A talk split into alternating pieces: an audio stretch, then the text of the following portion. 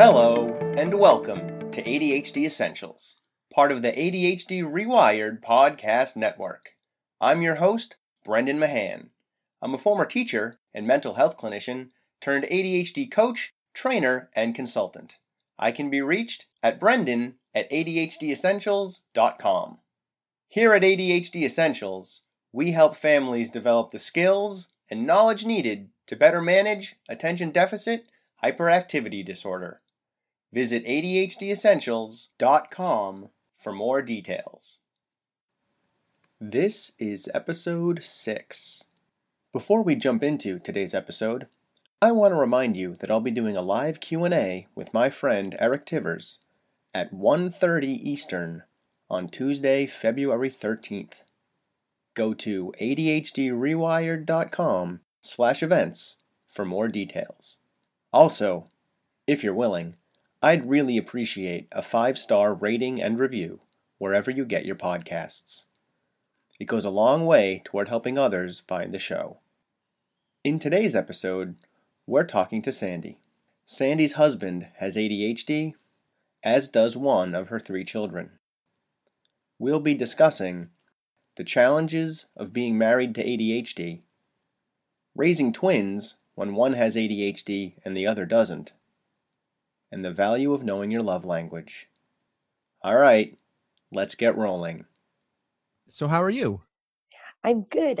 As you can see, I'm always running late. I'm always either 15 minutes early or 30 minutes late to everything, never on time. That's a big spread. Yeah. it's hard. Well, you know, um, I commute to the office with my husband, and he can he never really gets himself on a schedule you know because it's his office he rolls in when he needs to and today i thought it would be a perfect opportunity because he had a um, 10 a.m deposition so i knew he'd be there on time. So i wake him up this morning he's like oh we're not going to leave till 8.30 and i'm thinking to myself well we're going to be cutting it really close but that's what he likes to do i think he just lives for that adrenaline you know cutting it close and so we pulled into the office parking lot pretty much right when you texted me. And then I had to scramble to get everything ready over here. That's usually what a lot of my life is, is navigating around Chris and his schedule. And then, you know, when I'm with the kids, navigating around them and, and their schedules. Uh, the kids are definitely easier than Chris can be sometimes. And he has ADHD. He does. He was diagnosed, I would say, 22, 23 years ago um, by a psychiatrist in San Francisco, and I, the name is escaping me, but he was uh, one of the premier people that was studying it at the time. And Chris has told me when his family um, started learning about it and reading about it, at one point his dad was in tears because he realized so many of the things that he had kind of struggled with Chris about and he'd always blamed Chris and wondered why is Chris lazy or why is Chris this way or why doesn't Chris listen? And he realized uh, what one of the things that um, his dad realized was that his emotional maturity wasn't that of a person of his age. It was much younger, and so you know that's why Chris took a lot longer to finish school and and he went to community college for like three or four years and then he went to UCLA for almost seven years. they, they basically kicked him out. They're like, you've had enough fun. Go out into the real world now and, and do something with your life. So he went to law school. You know, litigation is, is a really great profession for him because it's a lot of quick adrenaline bursts. You're always kind of uh, at attention because you never know what's going to hit you today. I think he thrives on that. He loves that. He's also a surfer and he always tells me it's like those quick sprints those quick bursts when you like jump up on the board and that's where he like really gets the thrill from surfing and i remember i was watching a pbs special once and it was talking about how people with adhd or add have lower levels of adrenaline in their brain and it's not until like some kind of stress or external force causes the adrenaline in their brain to kick in uh, you know into a higher gear that they start functioning i don't know normal is a bad word i think neurotypical is is like the scientific word they use Yeah, it's the dopamine levels in our brains that are just, they're not as significant as people who are neurotypical. So people with ADHD tend to seek out those more stimulating activities to get the dopamine.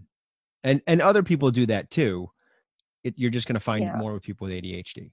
Yeah, and I, I definitely struggled with that in in the beginning of our marriage. All the bills were paid, you know, at the very last second, and um, you know, taxes were always paid on the last day. And I I just never understood that because I'm the type of person where it's like, okay, that's an important deadline.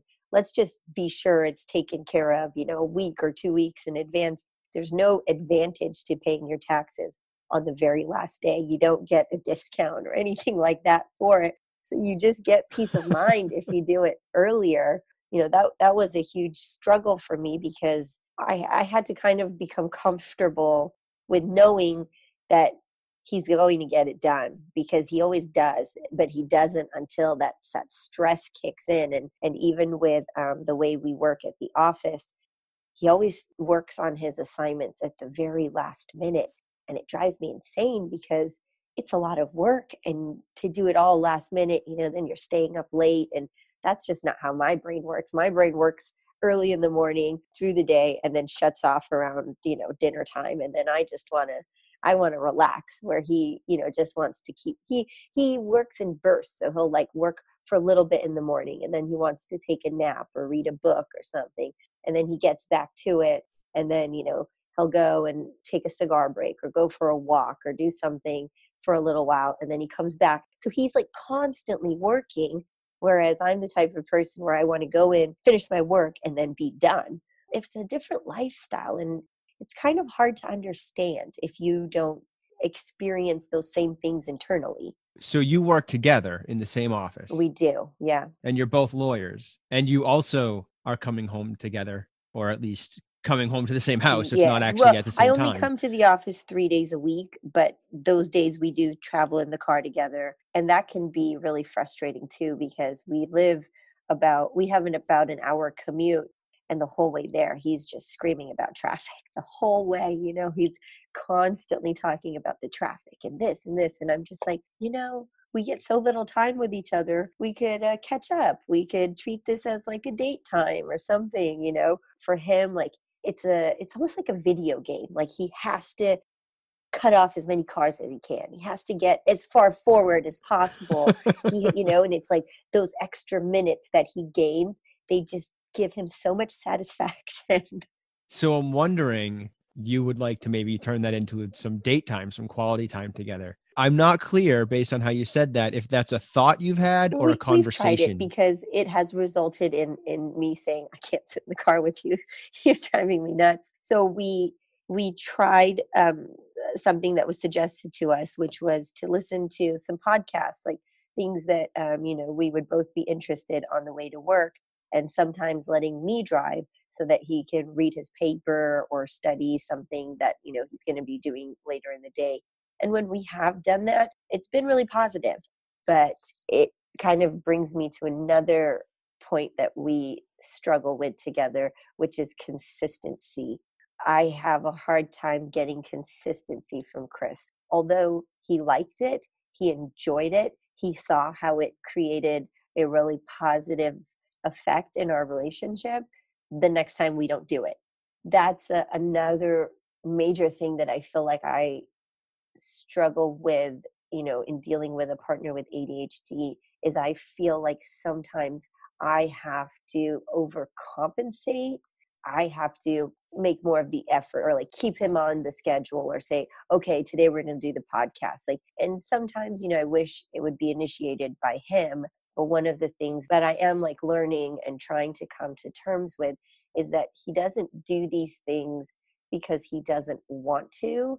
Um, sometimes he just spaces he just doesn't remember or, or he's caught on something else like today we were driving to the office and we were having this really engaging conversation and we were talking talking talking and then i switched the subject and i was talking about something that was kind of important to me and he picks up his newspaper in the middle of the conversation and he just ignores me. And I said, You know, Chris, like I was talking to you and it was kind of important and you just ignored me. And he's like, Oh my God, I'm so sorry. I was listening to everything you were saying. I really was. And I was like, What was I saying? And he repeated everything back to me. So he was listening, but you know, you want someone to kind of look at you and maybe give you a mm-hmm or you know, a sign that they're listening to you. But I have I have to know that yeah, Chris can read the paper and listen to me at the same time and you know even though he's not looking at me uh, you know he's listening to me but you know that that can kind of be hurtful. That can be a challenging thing. They're listening they're tuned in but they for some reason just need something else going on as well. They don't always think through the underlying message of what it is that they're doing. They don't recognize that well the message you're sending to me right now is that you don't really care what i have to say. Exactly and meanwhile that person knows exactly what you said and can repeat Yeah. the whole conversation back at you as long as it didn't happen more than three minutes Yeah. ago it can be a challenging dynamic those more subtle aspects of communication also need to be respected and then like you're saying you're the neurotypical one in this relationship in this marriage and it sounds like you often need to be the spearhead of the organization side of Yeah. the marriage and of the family like and that planning can get exhausting too. and it's hard to maintain consistency yeah. because you're sort of planning for well i guess you have you have three kids right? Are they identical your daughters? the twins are fraternal they're five and they're girls and then we have a two and a half year old son and so far i'm pretty sure that one of the twins and the son are neurotypical but one of our daughters i think is like mini chris. She's just like him and in so many ways especially in the term in the sense like if she's interested in something i mean she is she sticks with it and she's got it like when they get their homework packets at the beginning of the week even though they're only in kindergarten she can finish it in like 20 minutes and this is something they're supposed to Mhm. do over the course of the week whereas my other daughter she can do you know one or two of the worksheets a day and then you know she's tired and, and you can tell because she's cranky or she's not paying attention and, and she's had it she's done um, whereas you know lolly the one that I, I believe has adhd she she can just sit there and and do it until it's done and if she's enjoying it i can give her more worksheets and and she'll keep going. We were kind of lax with the ipads with the kids i mean we we didn't say no ipads we kind of just gave them time limits on how much they could do it per week um, but lolly would when she was younger she would watch this one thing and that's all she would watch and it was this app about the alphabet and they would sing a song about each letter and she knew the songs and she loved singing them and she knew her alphabet before she was you know two and a half. She was just interested in it. She just liked it and she liked the letters whereas valentina you know she was more like the other children i would see you know playing with her dolls and wanting to dress up like a fairy. She was getting at the age where she wanted to have more um, control over the clothes that she wears or the toys she plays with and so i would go to valentina and i would say valentina do you want to wear this or do you want to wear this? and she would pick the thing that had more pink in it and then i would go to lolly and i would do the same thing. I said lolly do you want to wear this outfit or this outfit she couldn't care less like it didn't matter to her. There are a few things that she cared about and that's all she ever wanted to do. When we would go to the park and we would go on the swings i would only push them if they would count.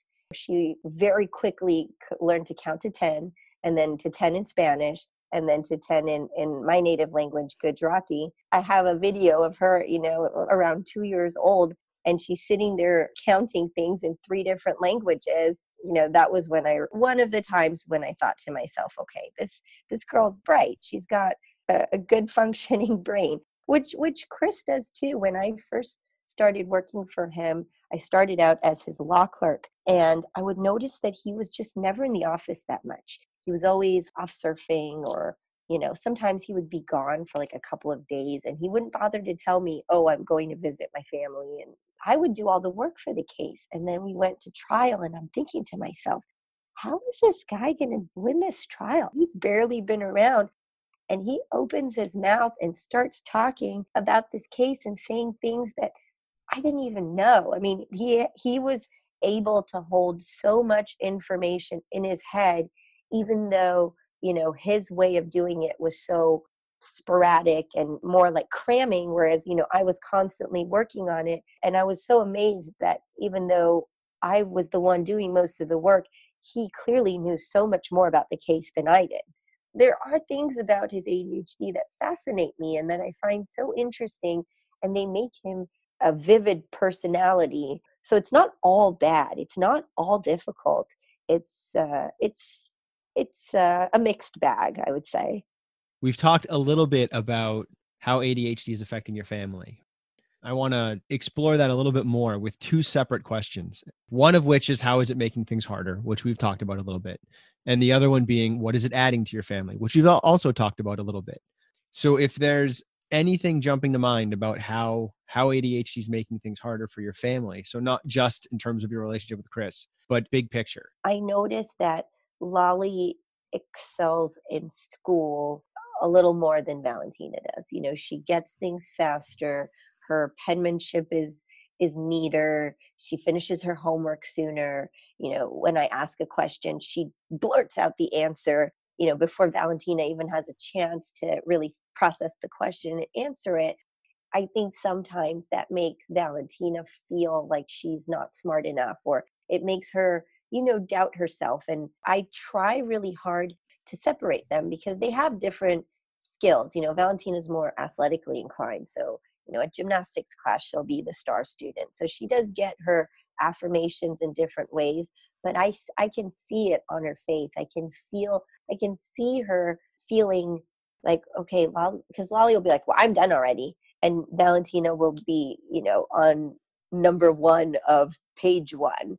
And I can see that that, you know, makes her feel a little bad sounds like there's a gap in their processing speed. Yeah. Where Lolly's processing things much faster than Valentina is, which doesn't mean that that Valentina can't do it. It's just at a different pace. Absolutely. And then Lolly is constantly walking into walls because she's just she's like in her head, you know, That's she's hilarious. kind of in the clouds. So she's always covered in bruises. I think at their three year doctor appointment, the doctor looked at me and said, you know, she's got a lot of bruises on her. And I didn't know what to say. I mean, I'm not beating her with a stick. She literally walks into walls. That's funny. And, or she just walks into the corner of the couch and but she will just be lost in her mind. The reason that the reason that's funny for me is I do a lot of workshops on ADHD where I, I present to schools and I present to community groups and parenting groups and mental health clinician companies and all that kind of stuff. When I talk about the three kinds of ADHD, I talk about how there's the inattentive ADHD, which is the kid who's not paying attention, and there's the hyperactive ADHD, which is the kid who can't stop moving, and then there's the combined type, which is both inattentive and hyperactive, the kid who walks into walls. Great, I've got both. literally, that's my I literally follow it up with the kid who walks into walls, and then I have to say to the audience, like all of my ADHD jokes come from a place of love, and I I want you to laugh. Like that's part of why we're here is to have a little bit of fun while we learn. So it's extra funny to me that she actually does walk into walls. Oh yeah. And then you know, if we're sitting at a table at a restaurant and she's across from me, I mean, I'm getting kicked constantly, constantly, and I'll say, "Lolly, please stop kicking mommy." Is it she's and just swinging her foot, or she's trying she, to yeah, kick you? Just no, she's just she can't stop moving. Mm-hmm. She just can't not fidget and we had them in swimming lessons together and valentina was like amazing. I mean she was like a fish and doing flip turns at age four but lolly just wasn't into it wouldn't pay attention and because they were in a group class you know that may that kind of held valentina back and they wouldn't put them in the swim team because they said oh you know eh, eh, we, we went to try out and lolly was having a bad day. The coach came up to them and, and asked you know what's your name and valentina says valentina and the coach asks Lolly, and Lolly holds onto my skirt as if she's a toddler. And she's like, You tell her. Oh, great. Uh, you know, because what they were trying to ascertain is whether they were mature enough emotionally to be in, a, in an independent swim team rather than a private, you know, instructed class. And the second she said that, I was like, I know we not we didn't make it, you know. And it was just because she was having a bad day. Usually, she has no problem being friendly with people. We went to Disneyland one time and she started holding hands with the person in line behind us. Sometimes you just don't know what kind of mood you're going to get her in and and you just have to be able to roll with it and that's definitely uh, not easy when you have three kids and they're all going in different directions. And especially where where Lolly's performance is affecting Valentina's mm-hmm. assessment. Yeah. That's hard that Valentina is being held back because Lolly's not behaving right as maturely as the coaches would like. And I can't go to two swimming lessons, then I am going to start having mental health issues. so how about in terms of um what it's adding to your family? What does ADHD bring to the table? Well, I think definitely the way, you know, Lolly's learned her lessons, the same with my son. I don't see all of the signs I saw with Lolly in her younger years, but my son, before he was two, he knew all of his letters and he can count to like 30 something. The first time we put him in a preschool class, he was obsessed with the letter W. For some reason, he was obsessed with W. And I'd go pick him up from his preschool class, and they're doing sidewalk chalk. And so you see all these beautiful, you know, scribbles, almost like an impressionistic painting. And then you just see W's everywhere. And I'm like, well, I know what my son was drawing. And, you know, we kind of took him out of school for a little bit because we were traveling. And I just started a preschool program with him again. He has a hard time conforming to the rules. Like when he sits on the carpet, he wants to do his own thing. He wants to play with the blocks. He's not interested in what the teacher's talking about. You know, she's already said the same thing three times. He answered it the first time. He's done with it. And, and the kids in the program have been in there a lot longer. But he he clearly can keep up academically with the older children. So I think that that ability, however it works in the brain to just grasp things that you're interested in, because it doesn't work with things they're not interested in. But when they are interested in it, they're just like sponges. It, it's easy to figure out what they enjoy. And then that's something that I can kind of focus on and then when i put them in things they don't enjoy i can tell right away like if i put lolly in a ballet class i mean she's looking in the mirror and you know doing calisthenics or something weird just not listening to the teacher and i'm like okay this is not her thing she's not into it and that's fine. So i can very quickly you know not have to waste my money on dance classes for her I, i'm still working on on trying to see the positives and what it's adding to my life. I think because the kids are so young, they're very work intensive. And so at this point in life, motherhood is very difficult for me. That's the nature of twins and five year olds and two year olds. I have twins as well. I get the effort that twins require. I don't have a, a third. So that's a whole nother level of effort that I'm not aware of. But one of the reasons why I ask about what does ADHD add to your family is precisely because often parents haven't thought of that. And I want to help you think of that. I want to help people affected by ADHD think about the positives that it brings because it it does. I'm I'm not going to pretend that it's this gift that some people like to claim that it is because it's not. There's a lot of challenges that come with ADHD. Sure. But at the same time, there's some benefits to it. Like you've mentioned that your husband is a very dynamic person. And that's, I imagine, part of what attracted you to him in the first place. Absolutely. Yeah so that's ADHD in a lot of ways. There's a lot of people with ADHD who are very, very dynamic personalities. And some of that is because it causes you to be interested in lots of different things. And some of it is because you get bored easy. So you wind up creating things that are interesting to avoid the boredom. Yeah. But I'm wondering, we've talked a little bit about your kids and, and how ADHD has affected you as a mom and, and your kids as as kids. Um, but also, we've talked about your relationship with your husband, and because you mentioned that you haven't thought of the positives of ADHD, what what is it adding to your relationship with your husband? What about him and his ADHD is amazing? His intelligence is very attractive to me, and it, it was one of the things that you know made me fall in love with him and his veracity for reading and his knowledge is so it's so limitless. I mean, he knows something about everything and it's amazing to me. You know, we've only been married for 6 years, we've known each other for 8 and he still surprises me with the things he knows about. I mean, before he was diagnosed, I think surfing was a way he medicated himself. It was something that helped him calm his mind and his body.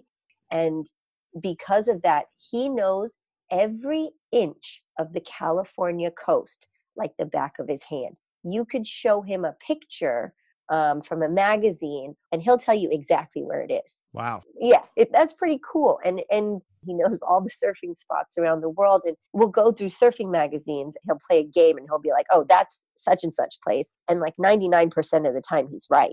And you know, if we have a fight because I say, you know, sometimes I'm not in the best mental space, and and I could get hurt by the fact that he was ignoring me when I was talking. Of course. And um, you know, then his way of making up for it is being super attentive. Like he focuses all of his attention on me. He'll take the whole day off and say, honey, I'm gonna, you know, have breakfast with you and we're gonna have lunch together and let's go do this together. And I'm just like, no, no, that's too much.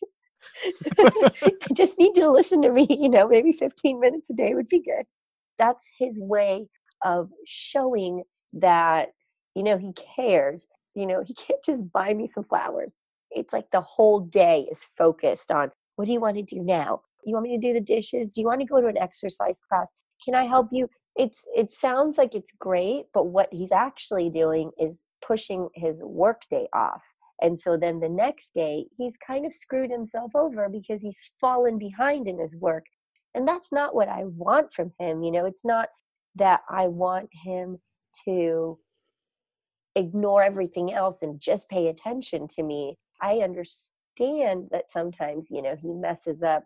I wish that he would have because he's very quick to apologize and explain to me it's not that I wasn't interested. I'm very interested. I don't want you to feel that I wasn't interested. So he's he's always trying to explain to me from his end what he's feeling and why he wasn't trying to make me feel bad sometimes I wonder if he's not as capable of looking at it from the other side and just trying to understand that when you're speaking to someone, especially a loved one, and they they're not looking at you, they're not talking to you, that can be hurtful. And so it's almost like he can't always see my perspective because he thinks he knows what the problem is and he's going to try and fix it the way he thinks is the best way to fix it and uh, you know sometimes it's not the best way. I'm wondering um if i can eh, put on a coach hat real quick. Yeah i would love that. So i'm wondering if when you know that you're going to be in a situation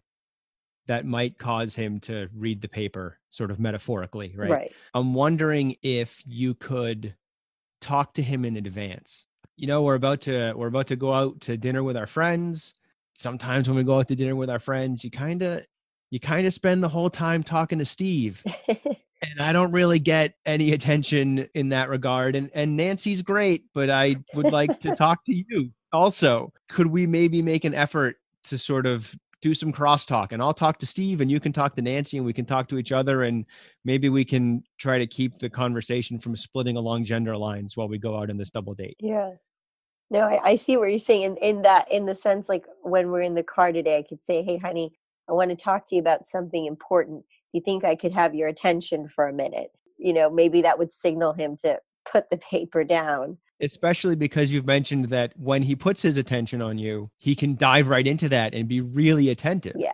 If you prepare him for that, we're driving to work together today, honey, and I'd I would love to have those 45 minutes however long it takes to get there i'd love to have those 45 minutes be a time that that we get to spend together. Absolutely yeah. I'd like to be able to talk to you about whatever whatever it is that we talk about. And you know i've gotten that advice from from therapists before as well and and it does work. It does give me the result i want and and this i think is like the biggest struggle that i have and that is why should i why should i take on all these extra things just to have a partner who listens to me. You know, I almost feel like I have to be his coach or I have mm-hmm. to, you know, be his personal assistant and keep him on task. And like it's even, you know, in the office, I mean, it's more the nature of our work, but I, I remind him, hey, this thing is going on or what's the situation with this? And and at work it's it's okay because that's my job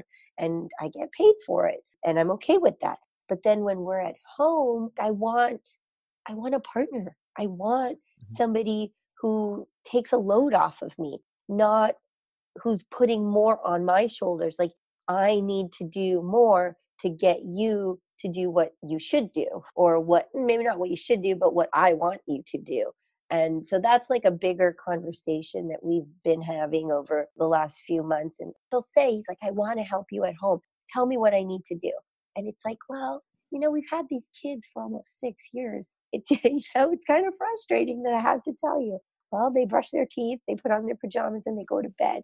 He just needs like a directive, like, just do this because it's not what he wants to do. It's not something he's self interested in or motivated to do himself. He's doing it because he loves me and he wants to lighten my load and he wants to help me and be a good partner to me. But then I still have the weight of the task on my shoulders because I have to explain to him how to do it or what to do. So it's not completely taking it off my shoulders, it's like half taking it off my shoulders that's more of my internal struggle because I, I keep going back and forth between well i love this man i understand he has this and i want to help him with it. And then at the same time i'm like well it's not fair and i'm tired and i'm exhausted and where's my you know coach? Where's my person right. supporting me and you know helping me get myself on task? So um keeping my coach hat on yeah. that's okay please. I'm going to stick with your metaphor of having the weight of the task on your shoulders. So let's say the task is putting the kids to bed and that task weighs 25 pounds. Yeah. You giving him the directive of how to do that, whether it's because you've literally written it out and he's got like a piece of paper with a checklist on it, um, which is totally a solid strategy, by the way. Or it's because you've said to him, like, you need to make sure their teeth are brushed. You need to give them some water and then you need to read a story to them and then they should be ready to go to bed right? Mm-hmm. let's say that effort is five pounds. So putting the kids to bed is 25 pounds. Organizing that for him is five pounds. It sounds like that then feels like 30 pounds. Yeah. Does that is that fair to say? Yeah. But if you've put a five pound weight of the organizing of it and then he does all of the 25 pounds of work is it really 30 pounds and and it may very well be that it's really yeah. 30 pounds and and that's all there is to it. That's why i'm asking. It depends. If it's been a good day and the kids haven't thrown too many tantrums then it's totally fine. But then if it's been a tough day where i've just been like get your shoes on get your shoes on you know a hundred times before we can get out the door and it's been one of those days then it's like that five pounds it just feels like so much more because it's the mm-hmm. continued mental exhaustion from the kids. So like sometimes you just need a release from it. And sometimes, yeah, it's it's great to just have that little bit of help. And this is this is something that I totally recognize is like probably the worst thing in the world to do ever um, for any relationship. But it's hard not to compare yourself to others. And it's like, well, you know, Michelle and Brian, they work so well together. I mean, Michelle works three nights a week and Brian just gets everything done and then has the lunches ready in the morning. And then, you know, Chris's comeback will be, well, you know, Brian is a tradesman and he works nine to five. I run a law firm and my job is 24 7 and I constantly have people yelling at me and clients that are upset and deadlines and things like that. And it's like, hmm, yeah, I know. but still, you know, I've got a ton of stuff I'm dealing with too. So, you know, mm. it, it just it just depends on the day, and and that's like the struggle because the kids are so young that it's not just us dealing with our relationship and and trying to come to a place where we figured out how to deal with our different personalities and make them work together it's it's just some days are good and some days are hard. You know, like that's just what it comes down to. Like some days are awesome and we're like, you know, high fiving each other because we're a team and we did a good job and we pat ourselves on the back and we got the kids to bed without tantrums and we actually have half an hour to sit together and do something.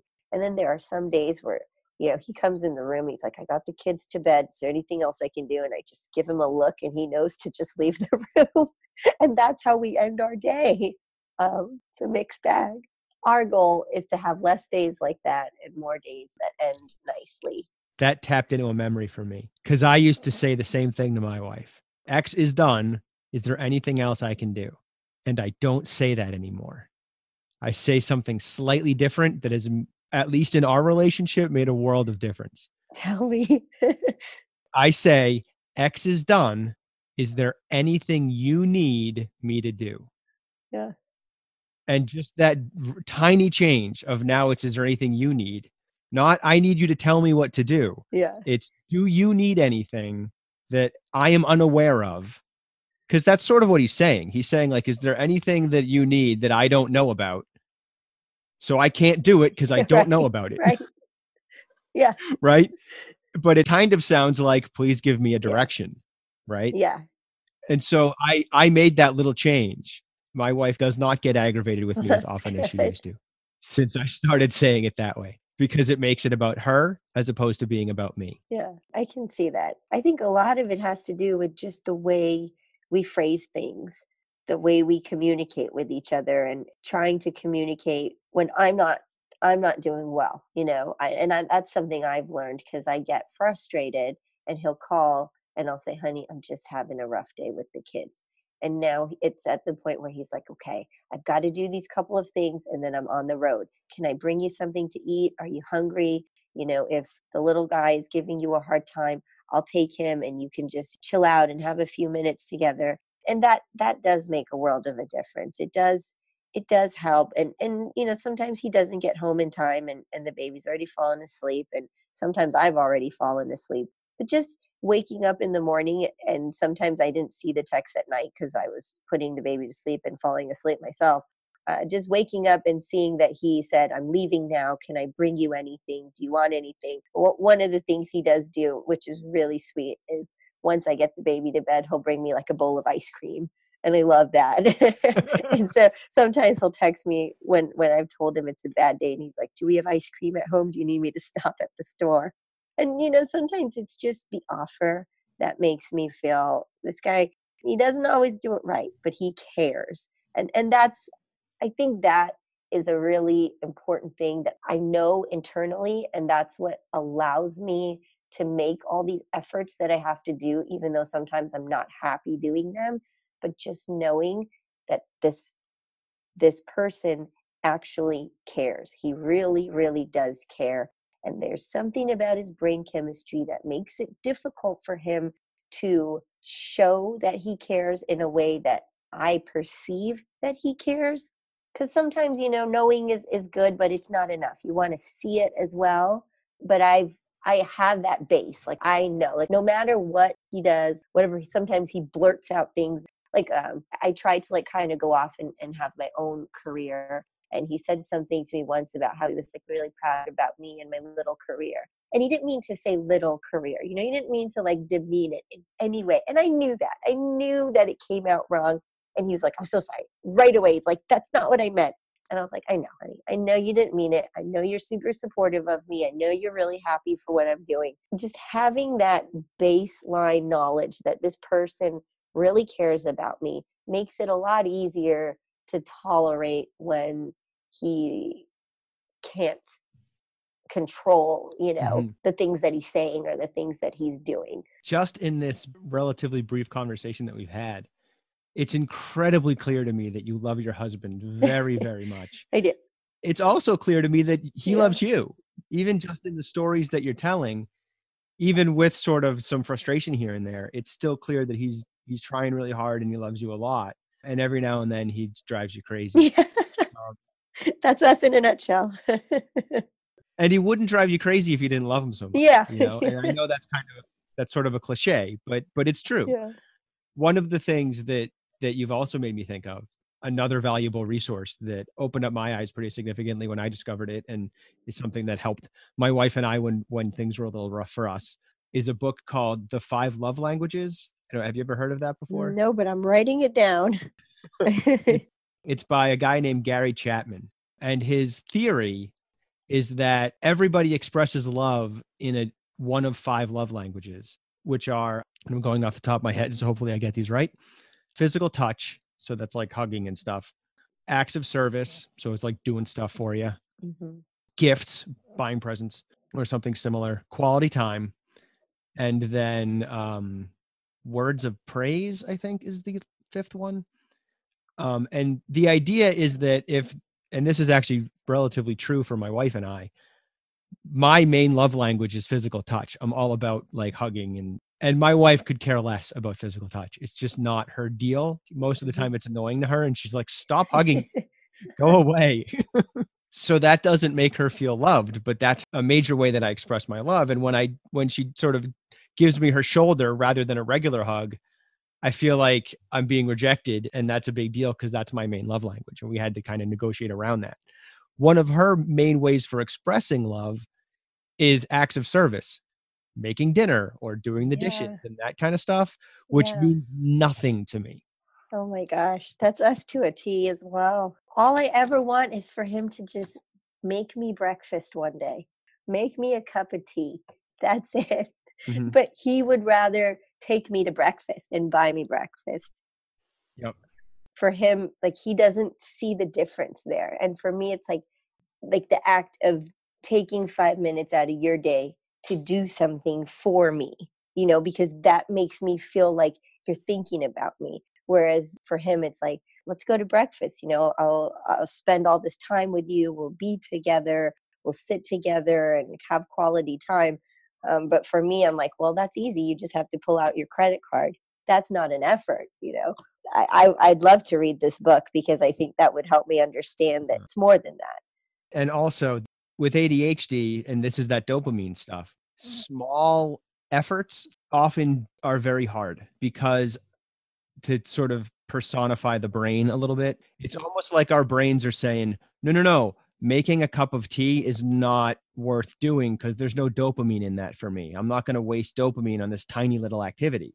Going out to breakfast is completely worth spending some dopamine on. That's worth our mental energy because it's a bigger deal. It's it's a more complicated process. It's a larger effort. So that is worth it for us to do because our brains get some reward from that. Does this make sense? Yeah. And so you might find that across the board, those little things he's really bad at. Oh yeah. But the bigger things, the larger gestures, Like he never goes out and buys me a gift ever. I mean, maybe he's done it like twice, but he always wants to take me to go get a gift. Like whatever you want, honey. The sky's the, whatever you want. That's your gift. You know. So it's it's like the generosity is there, but I the way I think of it is like. Why am I always going to buy my own gift? Like, why don't you go put some thought into what I like? You know me, you know what I like. Put some thought into it and go get me something you know but yeah the way you're making it sound it's like oh well i, I kind of get why he wants me to just go with him and do it together and it might also be a love language thing.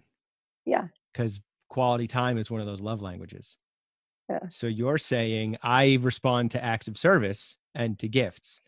But really acts of service. Like Yeah. you pick the gift, that's an act of service. The gift is a present. The act of service in that is picking the gift and knowing you and all that stuff. right And making you tea is an act of service as well. And the love language he's expressing is quality time.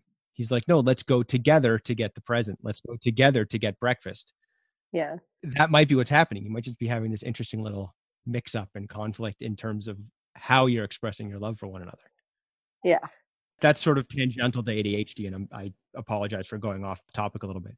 no but that's so helpful because adhd is just one aspect of our relationship and and sometimes i feel like we make too big of a deal out of it it, it affects every part of our relationship but but it's not the only thing that we need to work on and sometimes i get frustrated because i feel like we focus so much on the adhd so we're focusing so much on chris. It's all about chris and so many of our fights like you know i'll say that it's all about you. It's always all about you.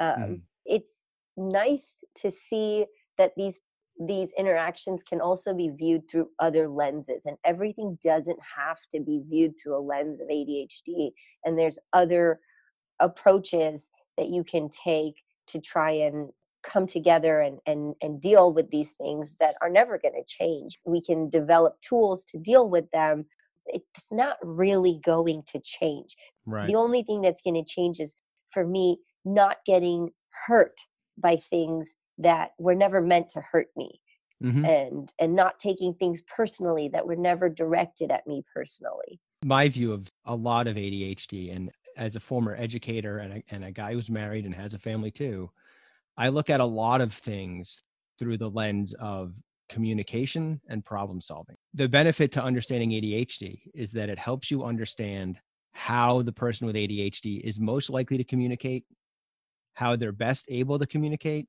Mhm. and what methods of problem solving and communication just are not going to work because of how their brains operate. Because once you can eliminate all the stuff that isn't going to work and you know it, it's not going to work because ADHD's in the family, Yeah. sort of define your sandbox and see where you're playing and where the boundaries are. Mhm. Then you still might find stuff in the sandbox that doesn't work. That might happen and it probably will happen. But there's certain stuff that just isn't going to work. And there's no amount of fighting that's going to change that and no amount of learning and effort that's going to change that. A person with ADHD is probably going to be late. They're probably going to forget stuff. Those are. Things that are going to happen. So knowing that in advance means that you can allow for that, get workarounds, and figure out how to help them be on time, even though they're really bad at it. Yeah. So that's a handy. That that's the way I look at it. Is let's define our sandbox, figure out what's going to work, what's definitely not going to work, and then what may or may not work, and try Yeah. to see what we can do to make things a little bit easier. That's what I feel like I'm doing right now is just trying to build my toolbox and just keep putting all my tools in there and you know just trying to trying to learn more and read more because it's really hard to talk to people about ADHD if they're not affected by it. A lot of people don't really think it's a real thing Mhm. and and that's kind of hard because I feel like wow, we're it's 2017 and we're still having that conversation. That's because ADHD gets moralized a lot. Yeah. Being unfocused is somehow a moral failing. Yeah. Struggling with your understanding and awareness of time is somehow a moral failing. Yeah. Forgetting to do things is somehow a moral failing. It's not just a difference of neurology and a, a lack of s- skills. It means that you are inherently disinclined to cooperate with other people, and that makes you a bad person, which is not what's going on. Yeah. I, I think that's why Chris's dad, you know, when he first started learning about it, I think that's why he had tears in his eyes because he was always looking at his son and thinking, you know, why is my son such a bad kid? And then, you know, as he came to understand that he just had ADHD, he realized, wow, I've been doing my son a disservice. I haven't mm. been helping him in ways that I could have helped him to succeed.